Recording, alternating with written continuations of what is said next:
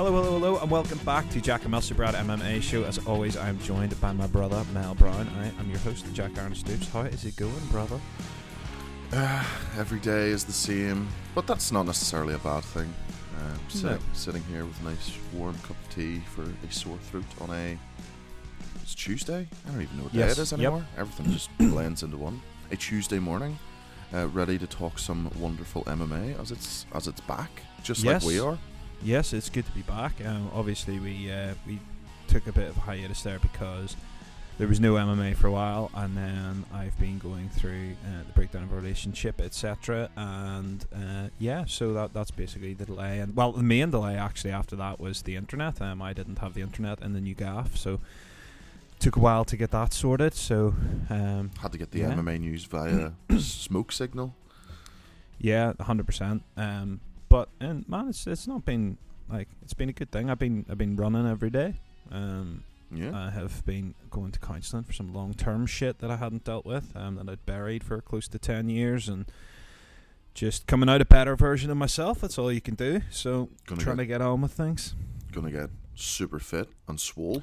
Well, I've been slinging some iron around, so yeah, gonna get j- j- j- jacked. Yeah. That's the that's the plan. Um, but uh, Rachel Yeah. Ostovich, if you're listening, he's now a single man. ah, nah, I'll pass on her. Thanks. What? Yeah, no, no thanks. Not my, not my type. I get it, but it's not not just not for me. Like, You crazy man. so yeah, I mean we've we've definitely uh, had a weird period of time with quarantine, etc. So it's just good to be back and talking some MMA. So let's just get into it. Uh, Cejudo pulled from the rankings. He has officially retired. I was wondering if this was real or not, um, but it would appear that it in fact is. Yeah, well, it a stank of the standard MMA retirement where they're booked for a comeback in six months. No, I mean that's still possible, but the fact that he's relinquished the belts is a good sign. I wish more people would do this. Um, going out on top seems to be nearly taboo in MMA. Um, does he really have anything more to accomplish? Mm, not really. I suppose Aldo would have been a, like a nice name to round out the resume, but I mean he's beat what TJ and Dominick Cruz now back to back. So and Mighty Mouse threw that in there. Although I think that's the one which is really missing for me off the resume is there should have been a trilogy fight. I know they can't obviously at the minute with with uh, Johnson being in in one, but it's the one which I think will uh, well not taint. Taint is a very strong word but there might be a wee asterisk beside beside it. Like who was he really the best ever? Uh, you know like like he's claiming um at flyweight for me personally no like what he did at Mighty Mouse. yeah it doesn't eclipse what what mighty mouse did he definitely has an argument um but yeah i would have loved to have seen that trilogy fight Yeah, I mean he's one of the best. Um, Oh, probably not, absolutely. probably not, probably not the, but um, you know, I, I think he dodged a bullet with Aldo because I think Aldo st- is a stylistic nightmare for him. Um, leagues better on the feet, tough, um, decent cardio, uh, and I think the you know the size difference, although at one thirty five, obviously Aldo's smaller, um, I think would have been quite difficult. And good luck getting Jose Aldo down. And if you manage to, good luck keeping him down. Yeah, it sort of leaves uh, bantamweight a bit of a mess at the minute because I suppose there's Yan and six, Sterling. I would say six names nearly that can put claim to to some sort of title shot. Um, Yan Sterling, um, Moraes. Sandhagen, Moraes. Yeah, And there's, Aldo. there's a lot floating around. Although Yeah, Aldo a- Aldo came off loss, he was booked in a title fight. So Yeah, and also it was a loss, and I mean we've talked about this in the podcast before. You don't want to set the precedent of giving, you know, of being like, oh, it doesn't matter what the judges scored it, but like Aldo won that fight against Moraes to me. yeah, um, you know, it does set a bad precedent, but the principle of it is correct. If I was running the UFC matchmaking department, which do you think I actually would be a pretty sweet gig? It I- would. I'm sure it's full on, like it's non-stop, but be fun for a bit. Um, I would do Aljamain Sterling versus Peter Yan and Marlon Moraes versus Jose Aldo 2 and have Mhm. it as a mini tournament for the bantamweight title. Yeah, makes total sense. Yeah. Makes total sense. Um, you know, it it yes, it does leave bantamweight in a bit of a mess, but it also opens up options for things like that. There's definitely plenty of fights that can be made there, yeah. so it's a good thing. Um, did you see, uh, obviously Tyson, Mike Tyson's videos of him hitting pads again with Rafael or Rafael Cordero? Rafael Cordero. Holy shit balls! See, he's been uh, Man's terrifying. he is he's been training and hanging out with Vitor Belfort. I think Mike might also be on the old TRT. Uh, and everything else that's in Yeah. the fucking pharmacist. I, like I know it's ridiculous. Like what is it? in 53? 53 or something. But there's talk of him versus uh, Wanderlei Silva in bare knuckle. That's, uh, that's just a, that's legal murder, televised murder. You'd have to have to favor Tyson. Oh, you couldn't not. I would bet. Now, the only thing is the bare knuckle thing obviously does change things a little bit, but like not enough to make a difference there. I think he's getting hooked to the body, uppercut behind it. It would be disgustingly quick. Uh, like Wanderlei in his prime, you know, just sweating out pure droplets of synthetic testosterone would, you know, he was never like striking wise was never like overly technical, but was just tough as nails and just swung those hammers. Yeah, good luck doing that against Mike Tyson of Yeah. an, of any age. Yeah, no, it's not going to happen. Uh, and then the other rumor was uh, Tito Ortiz versus Tyson. Oh, good God. Tito's Like, like, putting yeah. videos. It's so cringy. It could it could do double. It could potentially do double Mayweather McGregor. No, Yeah. no, Tito it Yeah, couldn't. But and good, if it, uh, but good use of the word potential, like because that's that's appli- applicable to anything. Me versus you in Street Fighter Two could potentially do double Mayweather McGregor. Now whether it does or not is is a, is a different thing. But like he's I mean, he's, he's- just he- deluded. even if he's right though, that's not because of him. Yeah, there's definitely like a delusion of grandeur. Um, like I appreciate Tito for for the role he had in MMA, but he, like MMA was less mainstream then when he was like up and coming or on top. So like, other than fairly seasoned hardcore MMA fans, do people know who Tito Ortiz is? Mm, uh, I I don't think so. And like even the newer gener the newer generations will know Tito as the guy who fought Stephan Bonnar and Fat Rampage. Or from the Chuck Liddell trilogy. Yeah, Yeah, Like- I mean T- Tito's an asshole though. I've never liked him. Um, I but again, like you, I appreciate what you know his role in the sport was. You know, in the but yeah, the, the, beginning years. it's just I don't know, man. The the videos are yeah, they're not delusional to the point of being uncomfortable to watch. But that's Yeah. not that's not going to happen either. Like Tyson's not going to fight MMA. And he's not going to do bare knuckle either because bare knuckle don't have the money. Like I see this thing being thrown around the news. They're going to up their twenty million dollar offer. Uh, sorry, where are you getting that from?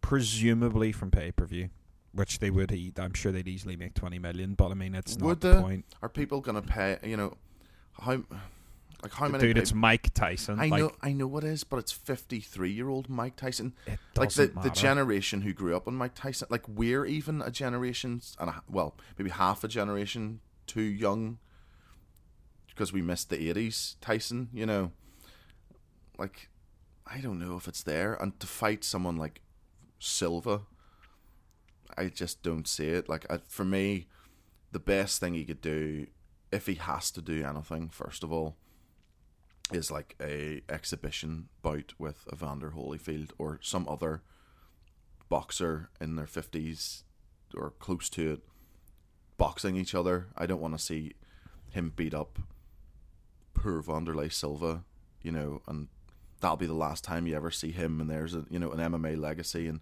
he's only known to recent fans as the guy, fifty three year old Mike Tyson, murked. Um, Yeah, I think the problem is that not the problem, but like the the caveat to that is that it's Mike Tyson and he's a cultural phenom, you know, and and there's a generation of people who didn't watch him fight and don't get that but they know him from The Hangover and from pop culture, and they're you know be people really? like people like our parents, you know, Oh, yeah, like, you know like I tune in to watch Mike Tyson hit pads, but y- yeah I, I just think it has the potential to be really, really sad. Because as we know from the limited training we've done, I'm not comparing ourselves to Mike Tyson at all. speak for yourself. Yeah, well, it's true. You were pretty close. Um, it's easier to look good hitting pads than it is fighting. Obviously, I mean, it goes without saying. But there's just something like that snap or that killer instinct. And does he still have it over 50, 50 years old? I don't know. Like, he's had a pretty mellow, what, past 10 years or so Yeah, be hard to just get into that. And not only that, like I applaud him for the shape he's gotten into.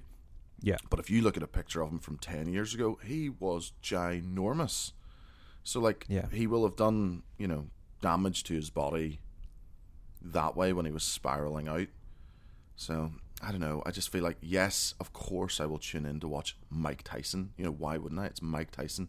But I feel like no matter what happens, you'll go away with a bad taste in your mouth, being like, ah, this is why we shouldn't really be watching fifty plus year old legends going at it. It could Yeah. feel very much like watching Tito and Chuck 3. You're like, ah, that guy looks like Chuck Liddell. He wears the same shorts as Chuck Liddell, but that ain't Chuck Liddell. no, no, it's not. Um, I, I mean, with Tyson, it's just different because it like he's clearly still got something there. Um, as where we saw nothing from Chuck in the in the build up to that that would suggest that he still had anything left. But I do agree with your sentiment. You know, um, I think it comes down to matchmaking. Uh, you know, I could see the bare knuckle thing doing better than him Holyfield in an exhibition bout. Nah, Because there's story with Holyfield.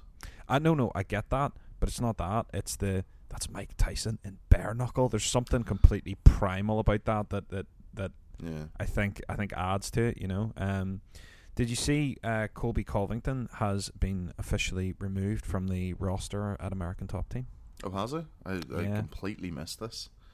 Yep. Um, so, uh, obviously, there's been a lot of drama regarding him between the Ioana drama and you know Yeah. them them having that no trash talk rule. So, you know, maybe he has parted ways. Be interesting to see where he goes next if that's the case. ATT's that big. Like, is he not just? He'll probably just end up at one of their subsidiary gyms, still under the banner of ATT, and then your big man.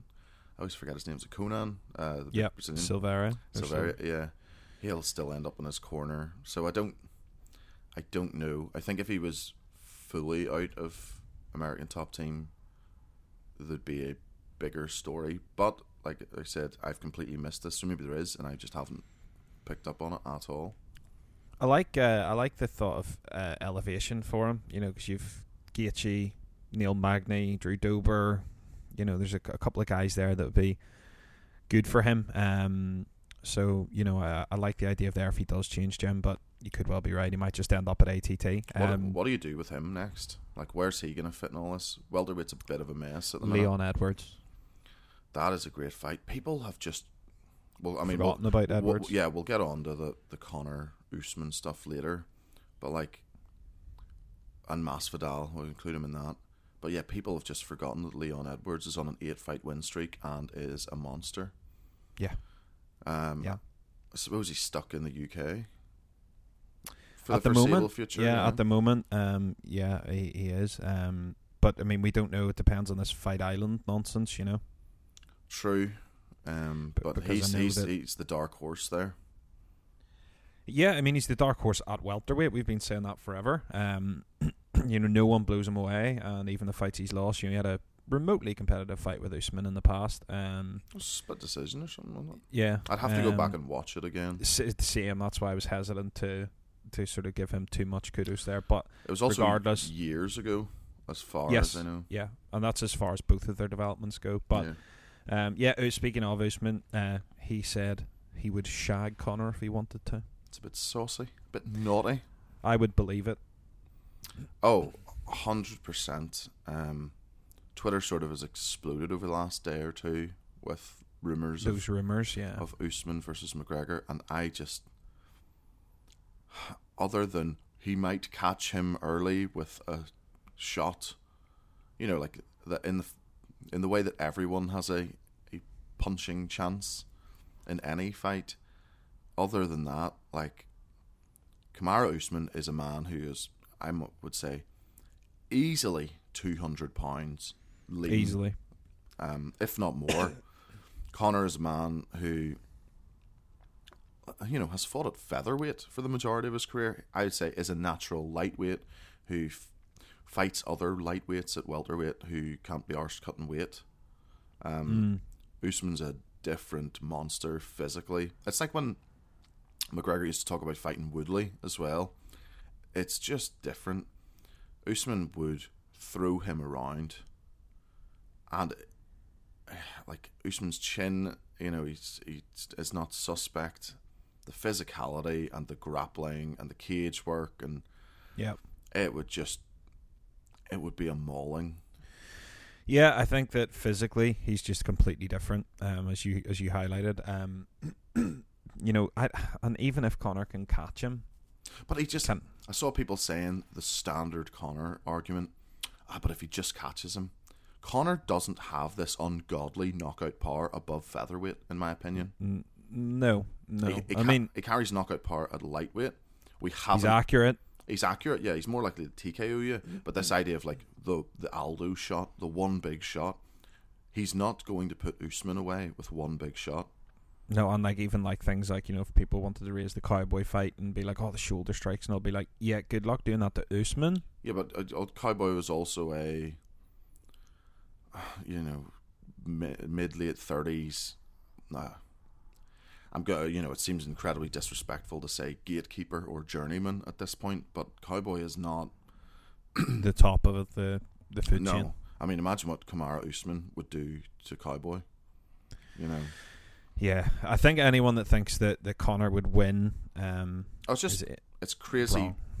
It's crazy fan bias. Yeah, yeah, yeah. I mean, stylistically, the best matchup at welterweight for Conor is uh, Masvidal. Yeah, that just seems to be a mess. Like, see, he's calling out Nate for a rematch for the BMF title rather than Usman. Well, I mean, if you're him, why not get another big payday? And you know, uh, you know, Usman probably does deserve it, or Masvidal, sorry, probably does deserve a shot. But like, if you're him, you're bound to know. I don't know, like, I don't know if he deserves a shot, other or he's just sort of The big name. the big name at the minute. But like, Jorge Masvidal has sort of turned into everything, the opposite of everything we used to like about him. No, like, it just seems he seems. No, I never accuse fighters of ducking fights or avoiding fights, but there does seem to be something weird here in that like he could have a welterweight title fight anytime he wants now. Uh, Dana has said in the past he was looking at booking it for July, and in fairness, it might still materialize because everything we've heard so far is just rumors. mm-hmm. But like, if you're Masvidal, that's your one big shot. You know, you should be standing on the rooftops calling for this. It just seems weird that, you know, the or the the the Colby fights there, Masvidal Colby, huge. You know, used to be best buds. Now they've you know hate each other. He's kicked out of the gym. This, that, and the other. That's a massive fight. To go back and call out Nate, you know, Nate Diaz, the puffed up lightweight, who like what benefit is slapping Nate Diaz around other than money?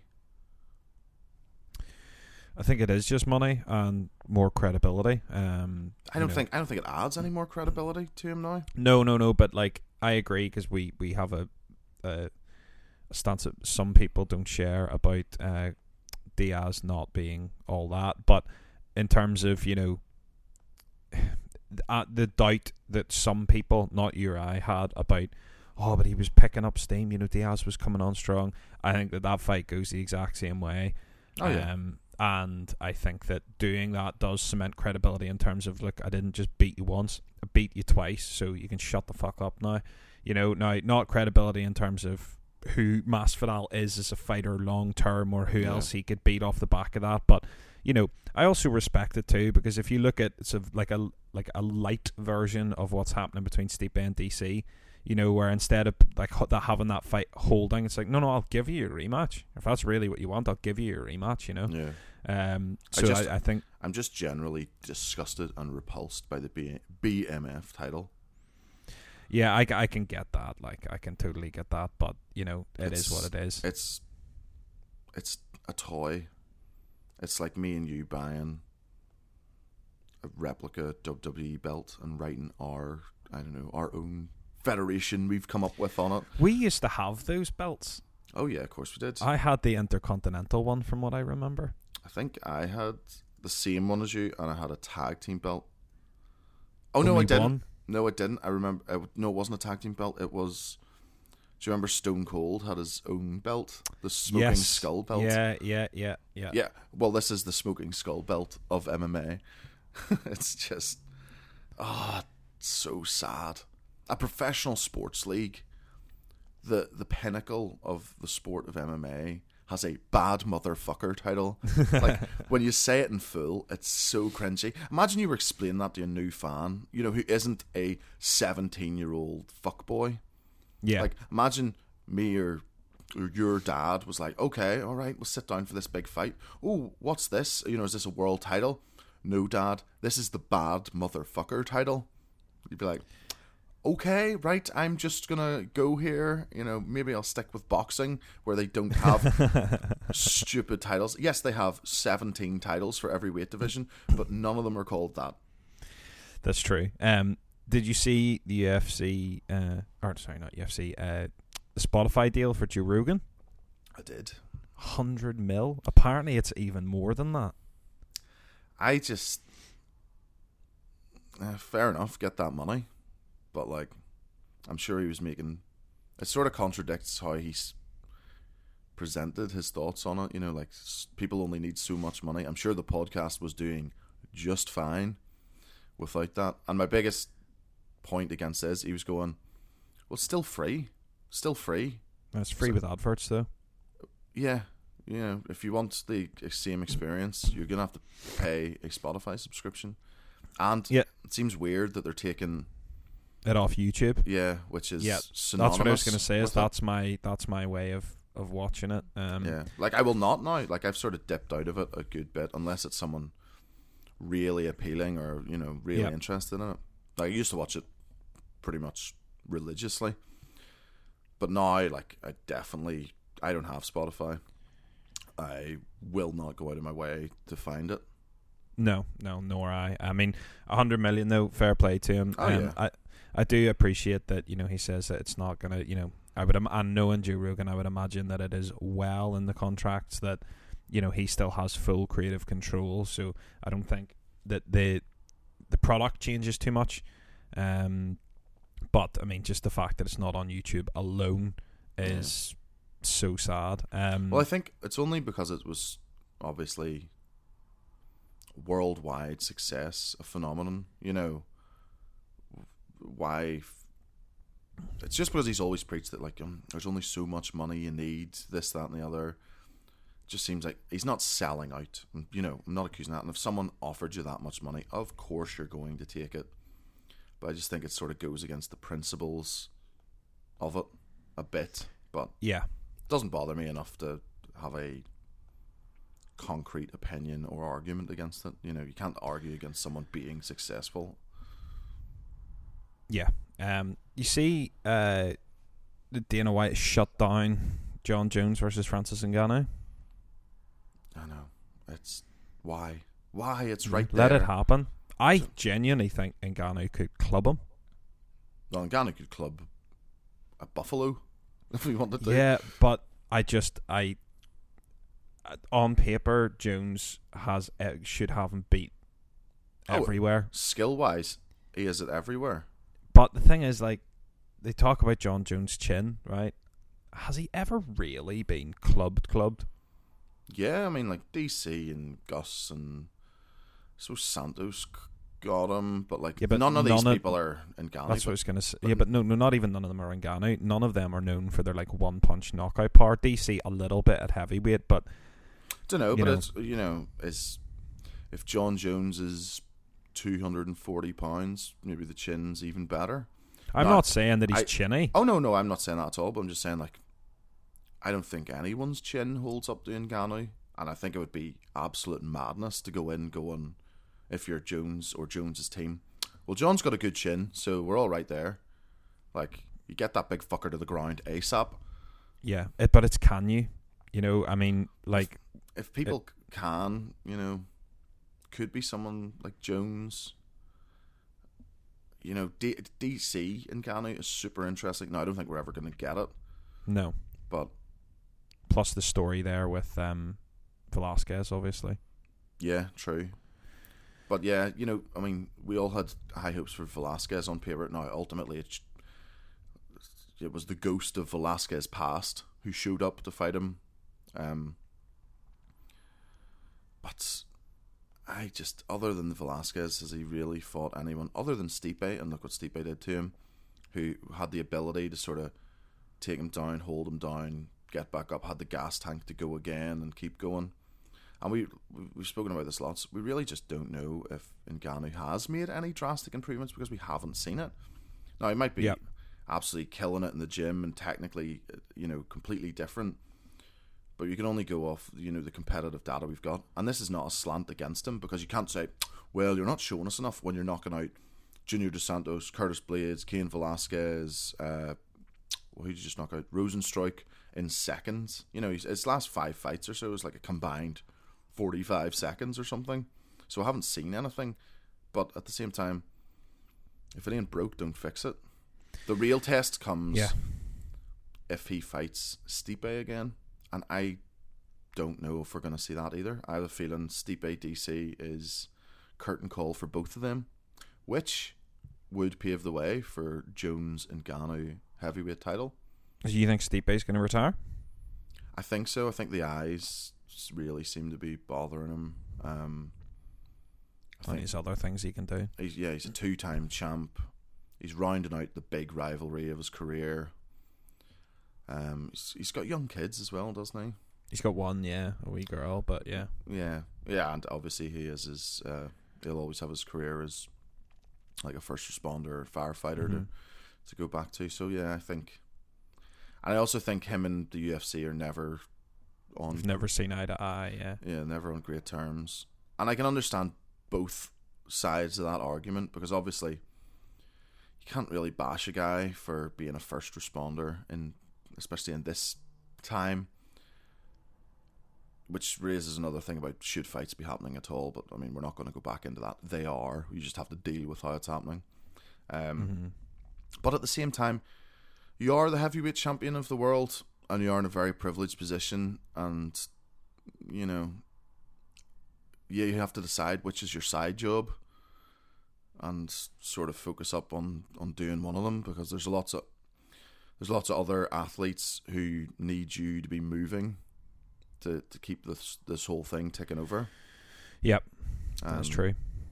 which is hard to say, and you you sound like a piece of shit. Going well, you need to forget being a firefighter for a bit if you're the heavyweight champion. But I mean, there is sort of some sentiment there, and that like Yeah, kind of, but at the same time, you know, is that really why he hasn't been fighting? no, no, not at all. But I'm just saying that they were having a a bit of a back and forth at the minute, and he was saying, you know, like, I'm a well, I can't even train at the minute because I'm essentially doing my other job. Mhm. It's like I think as you also said his gym was closed as well, which you know Yeah, it's fair. which is fair. But I think, I think it rubbed some people the wrong way that he was essentially saying, "Well, I can't train because I'm doing my other job." Yeah, I get that, but at the same time, his other job is saving the lives of the general public, and, and I But- but appreciate and applaud. But that that's, what I'm saying. You sound like a piece of shit when you're saying it, but at the same time, well, if that's what you want to do, then you're you're doing that. You can go do that. You know, you can't have your cake and eat it with both. Yeah, no, I agree. Um, Jose Aldo's head coach Andre uh, Ped- Ped- Pedernera, um, Panaderas. Um, he has go- he's got the COVID man. He's got it. So speedy recovery to him. Yeah, well, I wonder how many fr- from the uh, what's how many fight cards we had now? Three. Yep. Uh, I wonder how many of those guys will test positive now or within the next week or so. You know, in that window from, Yeah, from yeah. contact. Well, it may, may or may not be from there. There was no no information regarding that, but speedy recovery nonetheless. Yeah. Uh, Jessica Eye and Cynthia Calvillo set to headline the UFC event on the uh, on June the thirteenth. Um, worst main event ever. Yes, like I, I just, I don't even think there's an argument. Let's go evil. Oh, that just makes my skin crawl. Like I just got a shudder. You'd It- have to favor Jessica Eye in that, right? Mm, yeah, I think, yeah. At least, uh, I don't know. As I would say, at least she's shown somebody's winning by split decision. I'll tell you that. Um, well, Calvillo could top her. could do. I just think Calvillo, they had these high hopes because she was what scrappy and a bit of a trash talker, had a bit of personality, but it didn't. You know, then she had multiple suspensions. Mm-hmm. Injuries. She just hasn't looked great. Yeah. Um, Jessica, I, who I don't know, like I feel like she's lost every friggin' fight she's ever had, but somehow the number one ranked contender shows the depth of flyweight. By the way, Yeah, it's piss then. Like, um, I'm just looking at Eye's last few fights. Uh, the Araújo fight was close. Yep. She obviously got absolutely shot in the head by Shevchenko. Yep. Which Uh, was beautiful to watch. And I think, as far as I remember, in my opinion, she lost against uh, Shika- Chookagian in a split decision before that. So, like, all her fights are razor thin close unless she's getting battered. I just, I don't know the logic or the appeal of booking this as a main event. No.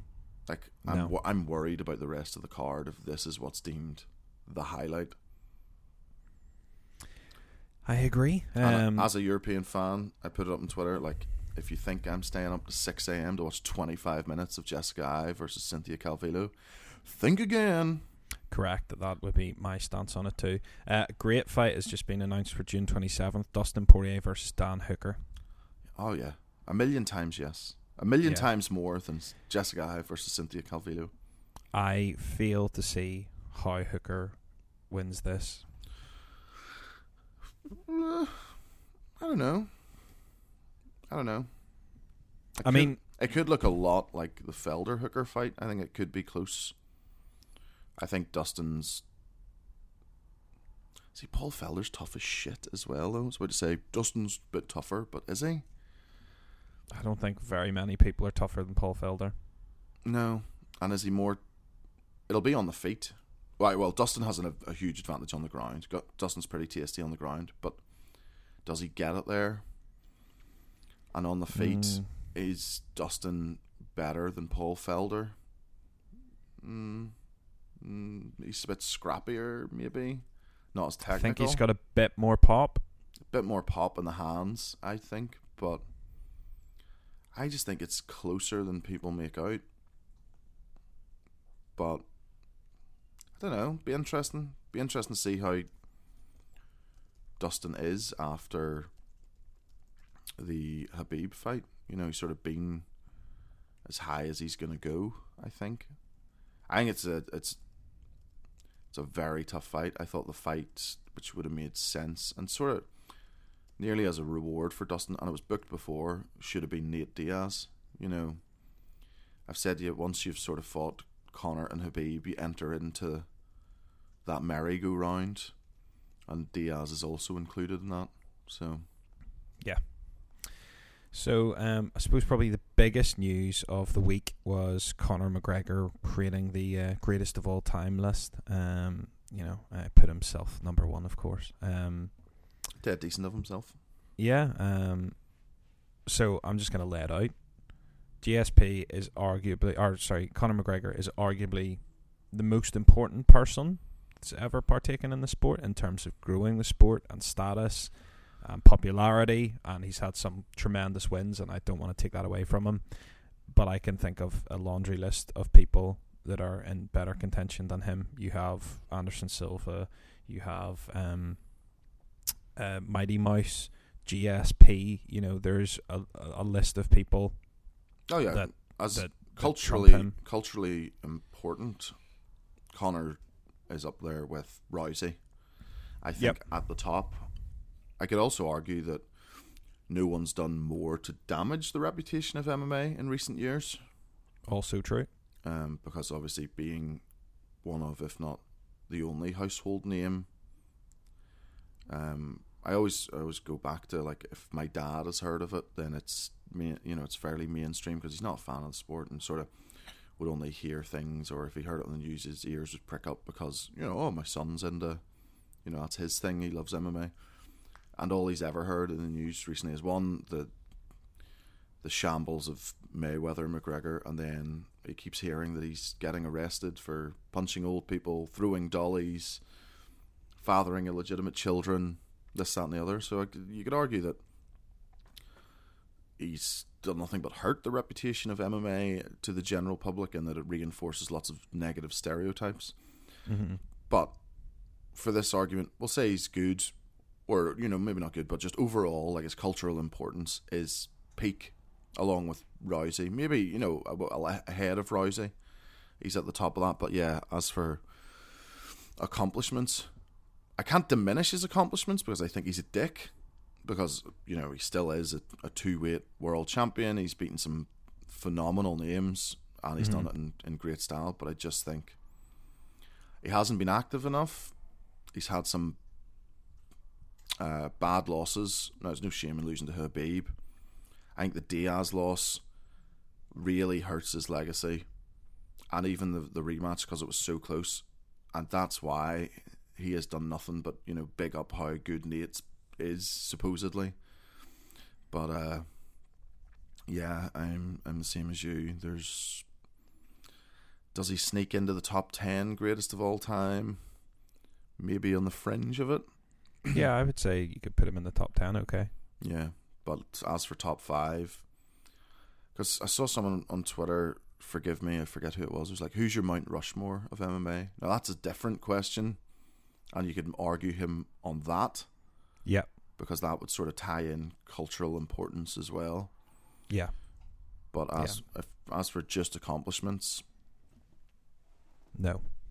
Nah, I just think there's there's way more, and his sort of criteria he was given himself, the criteria he developed or explained seemed to literally just suit his circumstance. So, but I mean, I'm not shocked, and no one is, and like, oh my goodness, you know, Conor gives the greatest of all time list and puts himself on it at the top. Shocker. Uh, it's just fun to see that open up the discussion and see who people think. I saw some outrageous takes on the greatest of all time and who should and shouldn't be included on it and stuff like that. But I think mine's fairly GSP stands alone at the top of mine. Yeah. Same. Um, Same. s- simply because of the um, quality of opponents, the the time he, you know, when he fought them, how he beat them. I see lots of people discredit him, being like, "Well, he played it safe." I do the I the opposite. I'm like, all right, okay, so he beat them all and took the less, you know, other than the Hendricks fight, hardly took any damage. Like, Uh, I- yeah, Matt Serra. But yeah. Oh yeah, yeah, but you know, um, I applaud that. That's not a negative thing to me. Oh, No. he played it safe. What he beat everyone, and still has a functioning brain. Um, two weight champion went out at the top, and the big one is he has no. Now whether he did or not, we can never prove it, but you have to take the data as it is. He never failed a drugs test, so and Hmm. no, I'm not saying he didn't. You know, because I think Methinks the lady doth protest too oh much. yeah, oh yeah, but that's what I'm saying. I have to take it at face value. Yes, hundred percent. he never failed a test compared to some of the others who who fill my list. So that's what stands him alone. If Jon Jones had never failed a P, uh, PED test, he's top of the list. But he has. Even though he got beaten by Matt Hamill. I know a brutal one-sided beatdown from Matt Hamill. Do you know? It's funny. I have two signed UFC pictures in my flat. Um, I have one of Sean the Muscle Shark Sherk, um, and I have one of Matt Hamill. And I was thinking to myself, it's like one day the Matt Hamill one might actually be worth something, just for that reason, just because he is technically. There'll be one day after Jon Jones retires where Matt Hamill memorabilia will just skyrocket. I can't wait for 20 years down the line when Matt Hamill's in his what late 50s, Jon Jones is in his early 50s, and they fight each other in bare knuckle to settle it. 12 to 6 elbows allowed, obviously. oh, yeah. Only, I think, just elbows. The last piece of news um, I want to talk about um, isn't really news as such, but just something that I saw that I, I, I wanted to raise with you. Um, Bryce Mitchell, who I, I've always really liked since The Ultimate Fighter, um, my ex and I actually watched that season, and she always liked him. Uh, he has been campaigning for a while now to get the camo shorts from Reebok. It just makes me miss this. It just makes me miss the individuality of the fighters and being able to have this. And it does make me wonder, what fucking difference does it make to Reebok? Surely it's more fucking merch to sell if you give everyone signature shorts. Yeah. Yeah. I just. I've never been a fan of it. I always enjoyed every fighter having their own different look. You know, Rich Franklin, the pink and brown, Yeah. Anderson, the wasp or the B, you know, the yellow and black. BJ Penn had the best fight shorts of all time. The Ruka Ones ones, with the black belt. with the black belt. Um, you know, uh, you know, Forrest Griffin ha- had the like beige top out ones. Like everybody had their had their look. Obviously, and then you've like iconic ones like Chuck and Tito with the fire and the ice, and like that added to that rivalry. You know, like it was a visual contradiction of each other. hmm Um, yeah, fuck the Reebok shorts. They're just so dull. I just don't. I just don't get it. They make me sad. They make my heart sad. Well, I don't understand. You know, from Reebok's point of view, it it makes sense. You know, you just you literally give fighters. You know, I think the difference was before you could have seen fighters going into every fight with different Yeah, shorts. You know, you just literally say to them, "Look, like you get you know two short redesigns a year or whatever." You know, um, like obviously, I don't necessarily mean the way it was. You know, where it's like sponsors and this and that, but Mm. even just something as simple as you know, why the fuck not get Bryce Mitchell's camo shorts? It's a bit of fun, and I can guarantee you that they will sell better than even if whatever made, ones it is even, that they have even now. if you made the camo shorts one of the like the base designs, yeah, yeah, yeah, yeah, absolutely. And then or even if you're allowed to pick your own, like you like a two color scheme. So then you could have guys like Anderson Silva who makes his shorts yellow, yellow and black. and black. Yeah. Yeah. I don't know. It just it's been here that long. They don't look good. I hate the current ones with like the weird. Looks like they look like weightlifting shorts who someone's rubbed their chalky hands over. Yeah, yeah, yeah, yeah. I know the ones you're talking about, the grey, weird Yeah. ones. Um, so I think we should probably get on to um our listener questions. Yeah. So first up, we have Emmanuel Enkara, and that's at E M M A N or M A N U E L uh, E N K A R A. Uh, are the rapid Henry Cejudo quick punches starting to become a go-to tactic to finish fights? Yes.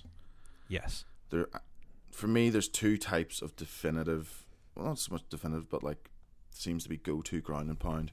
There's that where it's overwhelming, and then the argument always is, "Oh well, had to be stopped. You were taking X amount of unanswered punches," which is a good tactic and sensible. Or there is sort of what uh, what do you call it? Uh, Anderson Silva sort of did against uh, Vitor Belfort. You know, where you you would knock someone down and very very precisely, you know, like sh- hold a wrist with one hand and you know like just one shot, you know, really find the chin and put people away. Uh, sort of kind of what uh, Stipe did against Overeem. Yeah. Um, I think those are the two ways to to do it. If you flail wild, I think refs now more so than ever are giving you more chance to to get out of it. So I think, yeah, you definitely see more people taking the Cejudo route, um, because that's the argument. You know, if you're if you've just thrown twenty rapid fire punches, then you can Mhm. start looking at the ref, being like, "Oh, I've just hit him twenty times in a row." Yeah. Um. So yeah, I think it's it's sensible as well. Like if I was cornering a fighter and they were hurt, I would just be, I'd be screaming at them to you know pour it on, get it finished. Like I suppose it's less so about the damage you're doing, and more so about the aesthetic of Yeah, how it looks. yeah. Uh, at Andrew Lennon MI3 tweets and says TRT Vitor versus Paulo Costa. Who wins? I don't understand how people. I saw this on Twitter. I can't remember who asked it originally. How many people underneath Costa easy? Uh, that's recency bias at its finest. Is it or is it a sign that the sport has No. transcended that a bit? Paulo Costa got boxed up by Uriah Hall. This is That is Vitor true. Vitor Belfort, who spinning kicked Luke Rockhold's head off his shoulders, blinded Michael Bisping, knocked out, knocked out Dan Henderson twice. Yeah. Um, like he has a BJJ black belt for the last what twenty years. Yeah, I'm pretty sure he was a black belt when he came into the UFC. He has all that striking and boxing experience. He is a, just so much general MMA experience, and like he had muscles growing out of his ears, and he had six packs on his fingers. Yeah. Like Paulo Yeah. Costa is a big jack dude in an era where outside of Yoel Romero, there's less so. You know, like the top guy, I suppose, is, is relatable to to Silva, Anderson Silva. You know, as he's more lean and tall. Um, I just, I'm not hundred percent sold on Paulo Costa yet. If I look at his big wins, he battered a over the hill Johnny Hendricks. welterweight Johnny Hendricks. Like the fact, if you look back now, the fact they had Johnny Hendricks fight Paulo Costa Yeah. is ridiculous. Like you said, it was back and forth with Uriah Hall, and I remember us watching that live, being like, Uriah Hall's getting the better of him, but Costa just slugged it out because he was tough. Um, now Costa's boxing isn't bad, but it's not as technical as as Vitor's. I just think Vitor's if you if they're allowed to take whatever they want, and I think Paulo Costa is, um, and Vitor's on all the testosterone. The, the Vitor who fought Bisping murks him. Yeah. Yeah. That that era, you're probably completely correct. I think people just see the muscles and they all seem to think he's a good looking, and I suppose he is a good looking cat from Brazil. I just don't think he's all there as a fighter. And I suppose, you know, you can say, oh, well, he beat Romero. Super close fight. I think Romero won it. Super weird fight, like all Romero fights. They're just super weird. I think Izzy, and I'm not a massive Izzy fan, personality wise. Obviously, I'm as a fighter because he's fucking phenomenal. Mm-hmm. Um, but I think Izzy chews him up. I think it's. I don't think it's overly competitive. Yeah, perhaps not. No. So Um, I'm going Vitor. What about you? Yeah, probably Vitor. I mean, if it's prime Vitor, I probably would have edged Vitor. My only question would have been had the sport transcended or you know pushed past that. But I mean, I'm sort of in the same boat as you with Costa, where I don't think we've seen enough yet to know if he beats Izzy. I'd have to maybe rethink this question a bit and sort of say, well, Yeah. you know, he's maybe durable enough and tough enough to just walk through a bit and whatever. But I, I my gut instinct would would be Vitor. Um, at Aza underscore W20 says, should corners through the tile in more often? Yes, yes, yes, yes, hell yes. One of the things that we haven't talked about today, um, because it's old news, was the Anthony Smith Glover Teixeira fight. Oh, That corner should lose their licenses because they're the same corner that are responsible for the Thomas Gifford beatdown. You and I watched that live and were in shock about how bad a beatdown he was receiving. Yes, I think that we need to catch up to boxing in this. Um, it isn't deemed as a shameful thing in boxing to throw the towel in. no, not at all. Uh, But then you've people like Anthony Smith who just hurt hurt the case. I'd fire my corner if they threw the towel in. Yeah, well, uh, do you know what? If I was the corner, I'd be like, well, we're clearly not meant to work together because you're forgetting my job is to keep you safe. Yeah, I think there's a problem which fundamentally comes from UFC contracts, which impact this in that there's the show and win bonus. So if you decide in the corner that you are throwing the towel in, you're also essentially deciding that you ain't getting fifty percent of your pay. Well, do you know what? The UFC can fix that by either forgetting that or they can give half of the half, so a quarter, if your corner throws the tile in. something like that. I just think it should be done away with. You- You're there, you do the job, you should get paid what you get paid to do the job. Um, I'm 100% agree. They need to throw in the tile more.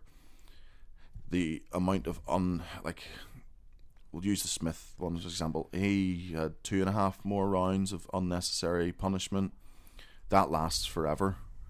Yeah. Um, gained nothing. He showed nothing. It's different if a fighter's showing something or is you know, he could still hit, you know, the big shot. But like Smith would, and Smith's as tough as they come, but he he was beaten mentally. You could see it. Like he just went out there, and I think it was a pride thing that he was going to go out in a sword, but like he was falling over. He was absolutely gassed.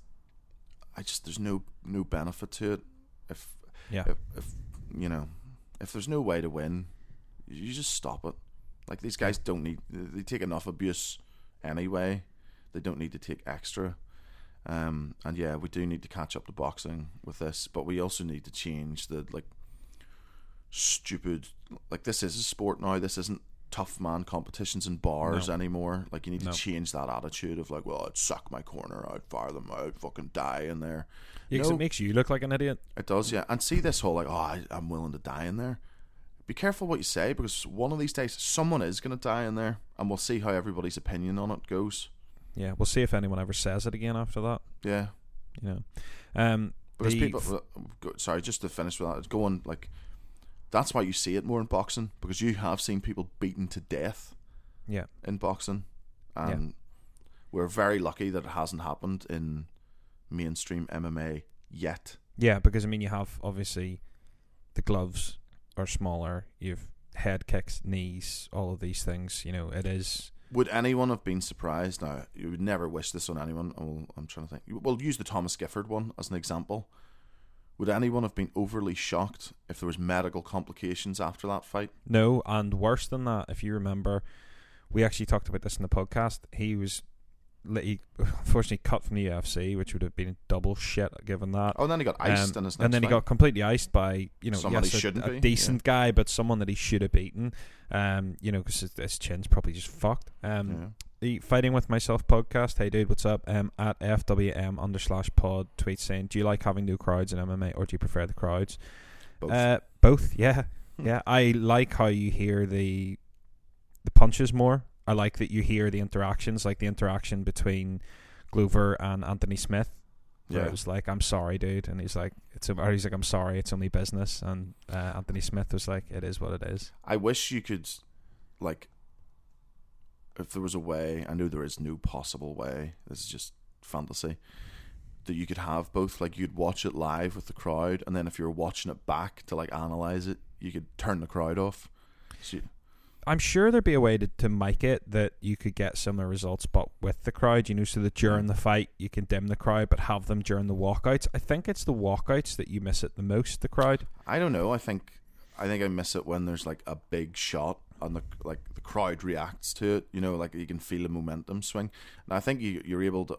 Uh, I find myself far more annoyed with the commentary when there's no crowd. because it's all there is to concentrate on. Yeah. Um. But I yeah I, I quite like it. I like that it highlights. One of the things which annoyed me, or not, well, it sort of does annoy me, is like when I've watched fights with people who have never done it, I've ne- you know never trained, never done anything, and like they see someone blocking a punch or, a, or especially blocking a leg kick, hmm and like I don't think the way the crowd often goes over the top of that, and like you don't appreciate that. Like even blocking stuff hurts. Yeah, really, yeah, really hurts. And I think you definitely notice that more with no crowd. You notice every every impact, whether it lands clean or not. Yeah, Um, but yeah, I, I I do enjoy with both. I think with like, I think it made me more interested in the lower down the card fights, but I missed the crowd more as they got to like the main event stuff. Like Gaethje versus Ferguson would have been insane with a crowd of twenty thousand plus people going buck daft. Yeah, yeah, no, it's true. It, it, both though, both. Um, so Mojo Sterling Schofield um, at I underscore uh, sorry at I underscore um, um underscore moj. Um, he says, "How many duplicates of yourself would it take to beat Francis Ngannou?" I think I tweeted him back. I, I stupidly didn't realize. I thought it was. I just missed it. It was for the podcast. I think I said six, and this is my reasoning. One for each limb. Pretty much, but two poor males are going to have to walk. Sacrificial males. Yeah. Operation Pawn Sacrifice. Yep, they're going to have to walk into the line of fire and take those big hammers, while two of us take an ankle each, and then the other two jump on his back. And I mean, like I'm 6'2", 290, and I would say six of me, just just to hold a limb each. I funny you say six because the figure I had in my head was 4 Mhm. but that was with the caveat that that depends on if you manage to like sneak up on him. sneak up or or like get in without getting clubbed on the way in. See, I had Um, us, I had us in the UFC cage, starting just six of us standing in the corner. And the second the bell rings, two go forward and two on each side go round. Flank them. Flank them. You're thinking of it like a game of hogs of war. Exactly. Um, I think one for each leg is the key. Um, and that was my thinking. My thinking was like if you had one person on each leg, you know, that he, he he's kind of fucked at that stage. Um, It's the arms. You need to keep those arms.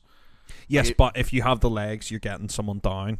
If you have, you know, if you have two fully grown adult males at, a, at one on each leg, then He would- he's he he's ju- going down. down. would just lift both hands like this and hammer fist both of you in the side of the head. Dead. That's that is potentially true. That- I that- would say that's why you need another two round the back to to sort of tie up an arm each. I would have said four if you can close the distance, but it's using the, the exact same logic you have, which is that like ideally See, six, f- two, four- two four- pawn four- sacrifice. Four isn't enough because if he gets one of you, and he will, you're fucked. Your plan's That's fucked. what. But that's what. That's what I'm saying. That's why like your plan with Operation Pawn Sacrifice with two people probably makes more sense. Um. So yes, thank you very much for the questions. They won't have died in vain though, because you will have a victory over Francis Ngannou. Something not many have. And on your Wikipedia record, all six of you just count as one guy.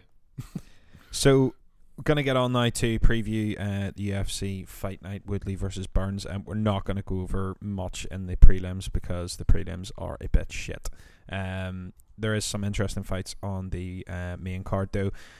Mackenzie Dern, Big Mac, back facing Hannah Cyphers. Um, that's actually quite a tough fight to call.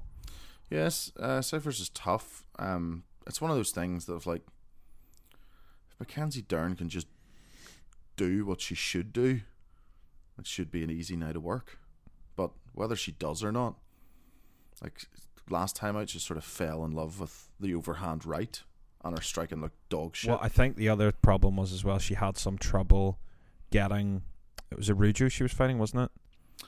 Uh, no, it was Amanda Ribas. that's it. Who's turning out to to be Oh, yeah. fucking good, and you know she's good on the ground and you know good in the feet. And I think that that fight, what happened was, I think her intention was drag you down, strangle you, but obviously Ribas had slightly different plans. So you know you would think that on paper, Ribas or, or not Ribas, uh, Dern will just dr- maul Cyphers on the ground, but you She just could, don't she, she could get picked apart on the outside. You know, it's Yeah, she could. It's not likely. Um, you know, I would I would think at this stage Mackenzie Dern, you know, should have enough on the feet to to not let that happen. But you just you don't know. I know. Like, I mean, she's been off having a baby, so it's not like she's been in the gym solid. I mean, see, the baby's a bit grown now. I'm sure that that kid must be one plus now. So she's Yeah, but even still, like, yeah, yeah, no, no, I what, get it. What, what do they say? Nine months in, nine months out. well, I, I favor Mackenzie Dern by submission, but it is a tough fight. Yeah. Um. Yeah, I mean it's the logical pick, but I don't know. I'm gonna go with Dern and the same as you by submission, but could very easily see Cyphers, did you know, pick her apart on the outside. It depends what improvements Dern has made, but the the logical pick is is Dern by submission. Uh, next up is Roosevelt Roberts versus Brock Weaver. Brock Weaver, obviously the um, Dirtbag who fights dogs. Yeah, um, he's. We had this on the on the podcast once as well, isn't it? Because I, I think he was he's the first Native American to fight in the UFC, Yeah. um, and that's sort of his shtick, for lack of a better word. Um, didn't look great in his last outing. I just I think this is one of those times where we're going to see the levels. Well, he only won his last one because he got DQ. yeah won by DQ. It was a legal knee. Um, I think fuck, thi- fuck this guy.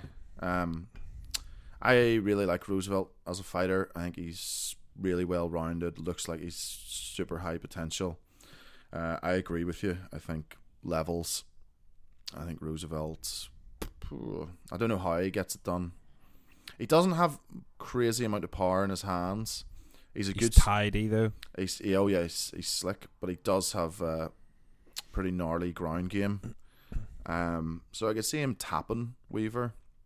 Yeah. Um, and yeah, I'm going for that. I hope he strangles him. Welterweight fight up next with Kevin Holland and Daniel Rodriguez. Um, Well, that's Kevin- a Kevin tough Holland just being a gangster. Just getting down to welterweight.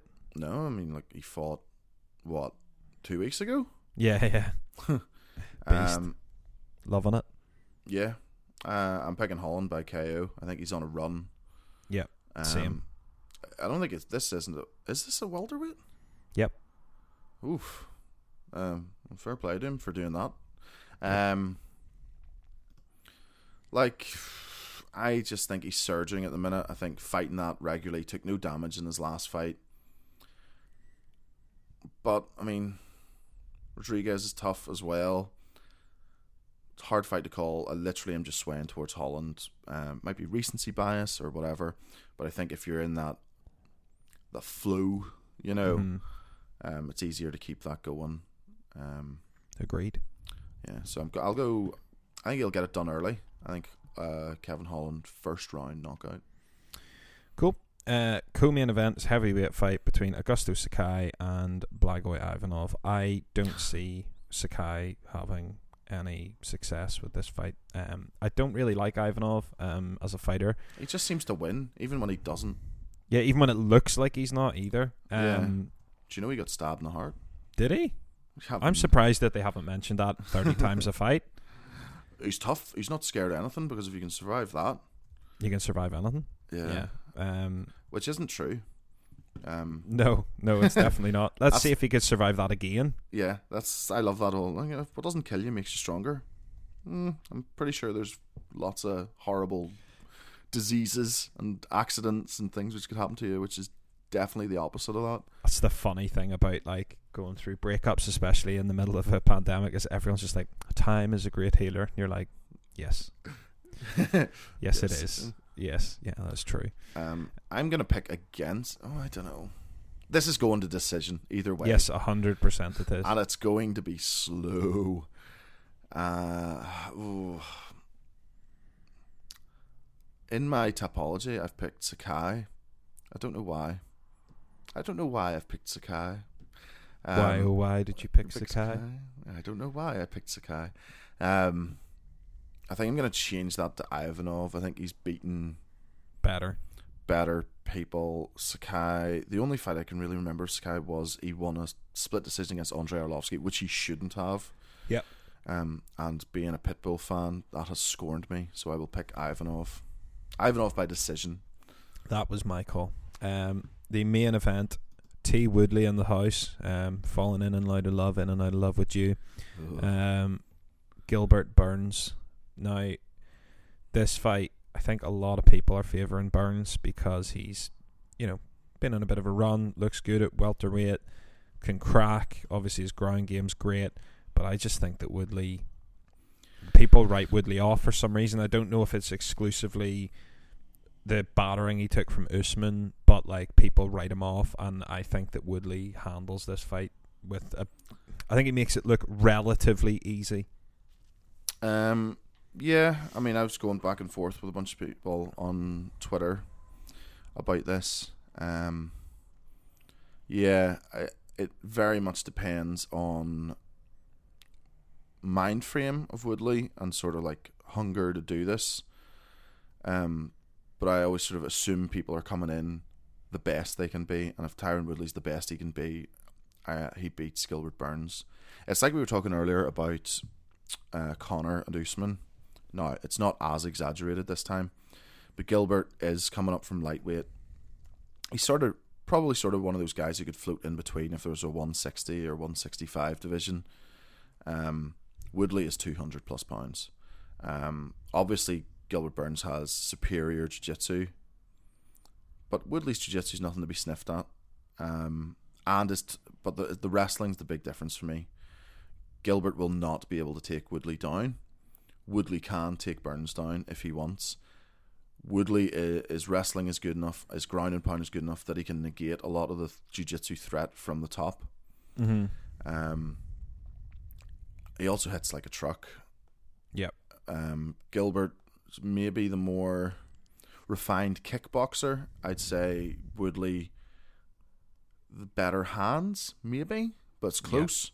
Yep. yep. Um, Burns, like he does carry power and pop, but it's coming with a caveat. You know, forty-five-year-old Demian Maia. yeah, impressive win, super impressive win. Other than that, a welterweight, who's he been knocking dead? No one. Um, yeah. Woodley. Has Woodley been stopped by strikes? Oh yeah, yeah, years ago against by uh, Marquardt. Marquardt, yeah. Um, I just, mm, I just I think Woodley's better.